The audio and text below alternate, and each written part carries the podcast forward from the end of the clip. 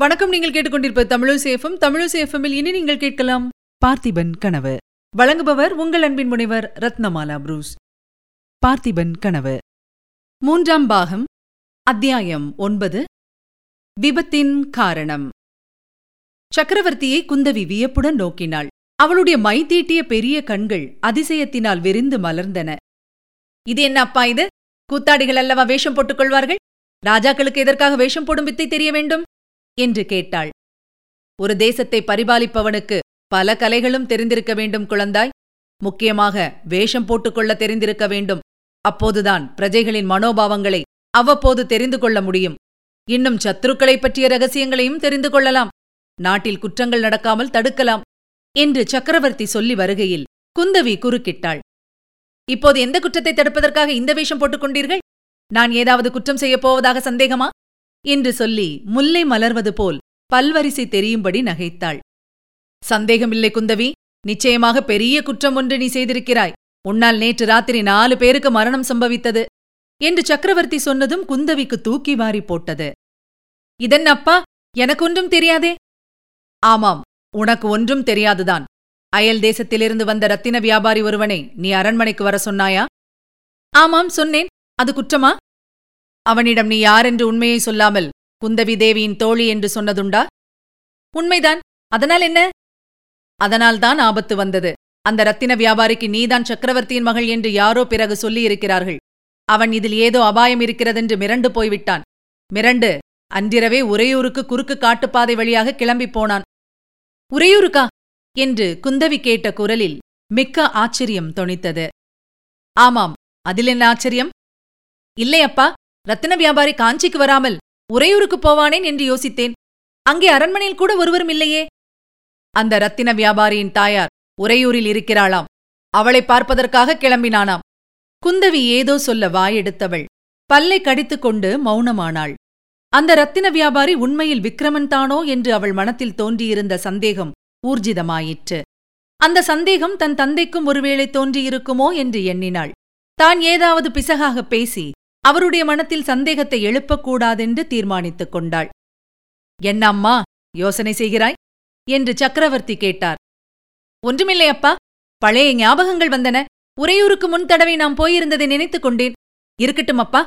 அப்புறம் அந்த ரத்தின வியாபாரியின் கதையை சொல்லுங்கள் என்றாள்.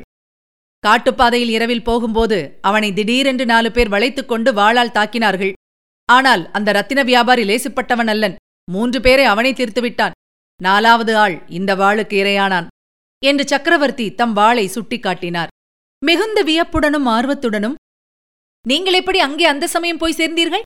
என்று கேட்டாள் குந்தவி. இல்லாவிட்டால் இந்த பெரிய சாம்ராஜ்யத்தை நிர்வாகம் செய்ய முடியுமா குழந்தாய்? ரொம்ப தற்பெருமை எடுத்துக்கொள்ளாதீர்கள் நரசிம்ம சக்கரவர்த்தியின் ராஜ்யத்தில் திருட்டு புரட்டே கிடையாது என்னும் கீர்த்தி என்ன ஆயிற்று? காஞ்சிக்கும் மாமல்லபுரத்துக்கும் இவ்வளவு சமீபத்தில் திருடர்கள் ஒரு அயல் தேசத்து வியாபாரியை தாக்குவது என்றால் நானும் உன்னைப் போல்தான் அவர்கள் திருடர்களோ என்று முதலில் நினைத்தேன். ஆனால் உண்மையில் அவர்கள் திருடர்கள் இல்லை. பின்னே யார் அவ்வளவு துணிச்சலாக காரியம் செய்தவர்கள்? திருட்டையும் வழிப்பறியையும் காட்டிலும் பயங்கரமான விஷயம் குழந்தாய். என்ன அப்பா? அந்த ரத்தின வியாபாரியை நன்றாய் பார்த்தாய் அல்லவா? பார்த்தேன். அவனை பார்த்தபோது உனக்கு என்ன தோன்றியது? குந்தவி மென்று விழுங்கிக் கொண்டு ஒன்றும் தோன்றவில்லையே என்றாள். அவன் முகத்தில் ராஜகலையை கூடவா கவனிக்கவில்லை? என்று சக்கரவர்த்தி கேட்டபோது குந்தவிக்கு அவர் விக்ரமனை கண்டுபிடித்து விட்டாரோ என்ற சந்தேகத்தினால் உள்ளம் பதறியது. சக்கரவர்த்தி அவளுடைய மறுமொழியை எதிர்பாராமலே நரபலி கொடுப்பவர்களுக்கு இந்த மாதிரி ராஜலட்சணம் பொருந்தியவன் கிடைப்பது மிகவும் அருமை என்றார். ஐயோ! என்று அலறினாள் குந்தவி. அப்பா நமது நாட்டில் இன்னுமா இந்த பயங்கரம்? என்று கேட்டாள். ஆமாம் குழந்தாய் இந்த பயங்கர மூட நம்பிக்கைகளை வேறறுப்பதற்கு முயன்றுதான் வருகிறேன். இன்னும் வெற்றி கிடைக்கவில்லை. ஓரிடத்தில் வேரை களைந்தால் இன்னொரு இடத்தில் முளைத்து எழும்புகிறது. பாவம்! அந்த சாது ரத்தின வியாபாரிக்கு இப்படிப்பட்ட ஆபத்து வந்ததே! நீங்கள் அச்சமயம் அங்கே போயிராவிட்டால் என்ன ஆகியிருக்கும்? அவன் அப்படி ஒன்றும் சாது இல்லை குந்தவி. அவனும் ஒரு திருடன்தான் அதனால்தான் இத்தகைய ஆபத்தில் அகப்பட்டுக் கொண்டான் என்றார் சக்கரவர்த்தி. குந்தவிக்கு ஒரு நிமிஷம் மூச்சை நின்றுவிடும் போல் இருந்தது. நிஜமாகவா அப்பா? இந்த ரத்தினமெல்லாம் அவன் திருடிக் கொண்டு வந்ததா? என்று கேட்டாள். இல்லை குந்தவி அவன் ரத்தினம் திருடவில்லை. வேறொரு திருட்டுத்தனம் மாமல்லபுரத்தில் செய்ய பார்த்தான். நமது சிற்பிகள் சிலருக்கு ஆசை காட்டி அவன் வசிக்கும் தீவுக்கு அழைத்துக் கொண்டு போக முயன்றான். இது எப்பேற்பட்ட குற்றம் தெரியுமா குழந்தாய்? இந்த குற்றத்துக்கு தண்டனை என்ன தெரியுமா? தெரியுமப்பா? ஆகையினால்தான் அவன் தன்னுடைய முயற்சி வெளிப்படாதிருக்கும் பொருட்டு மூட்டை தூக்குவதற்கு ஒரு ஊமைக்குள்ளனை வேலைக்கு அமர்த்தி கொண்டான். ஆனால் அந்த குள்ளன் மேல் எனக்கு ஏற்கனவே சந்தேகம் இருந்தது. அவன் காபாலிகர்களின் ஆள் என்று. அது உண்மையாகிவிட்டது. குள்ளன் ரத்தின வியாபாரியை ஏமாற்றி உறையூருக்கு வழிகாட்டுவதாக சொல்லி காட்டுப்பாதை வழியாக அழைத்துப் போனான். நான் மட்டும் சரியான சமயத்தில் போய் சேர்ந்திராவிட்டால். சக்கரவர்த்தி யோசனையில் ஆழ்ந்தார்.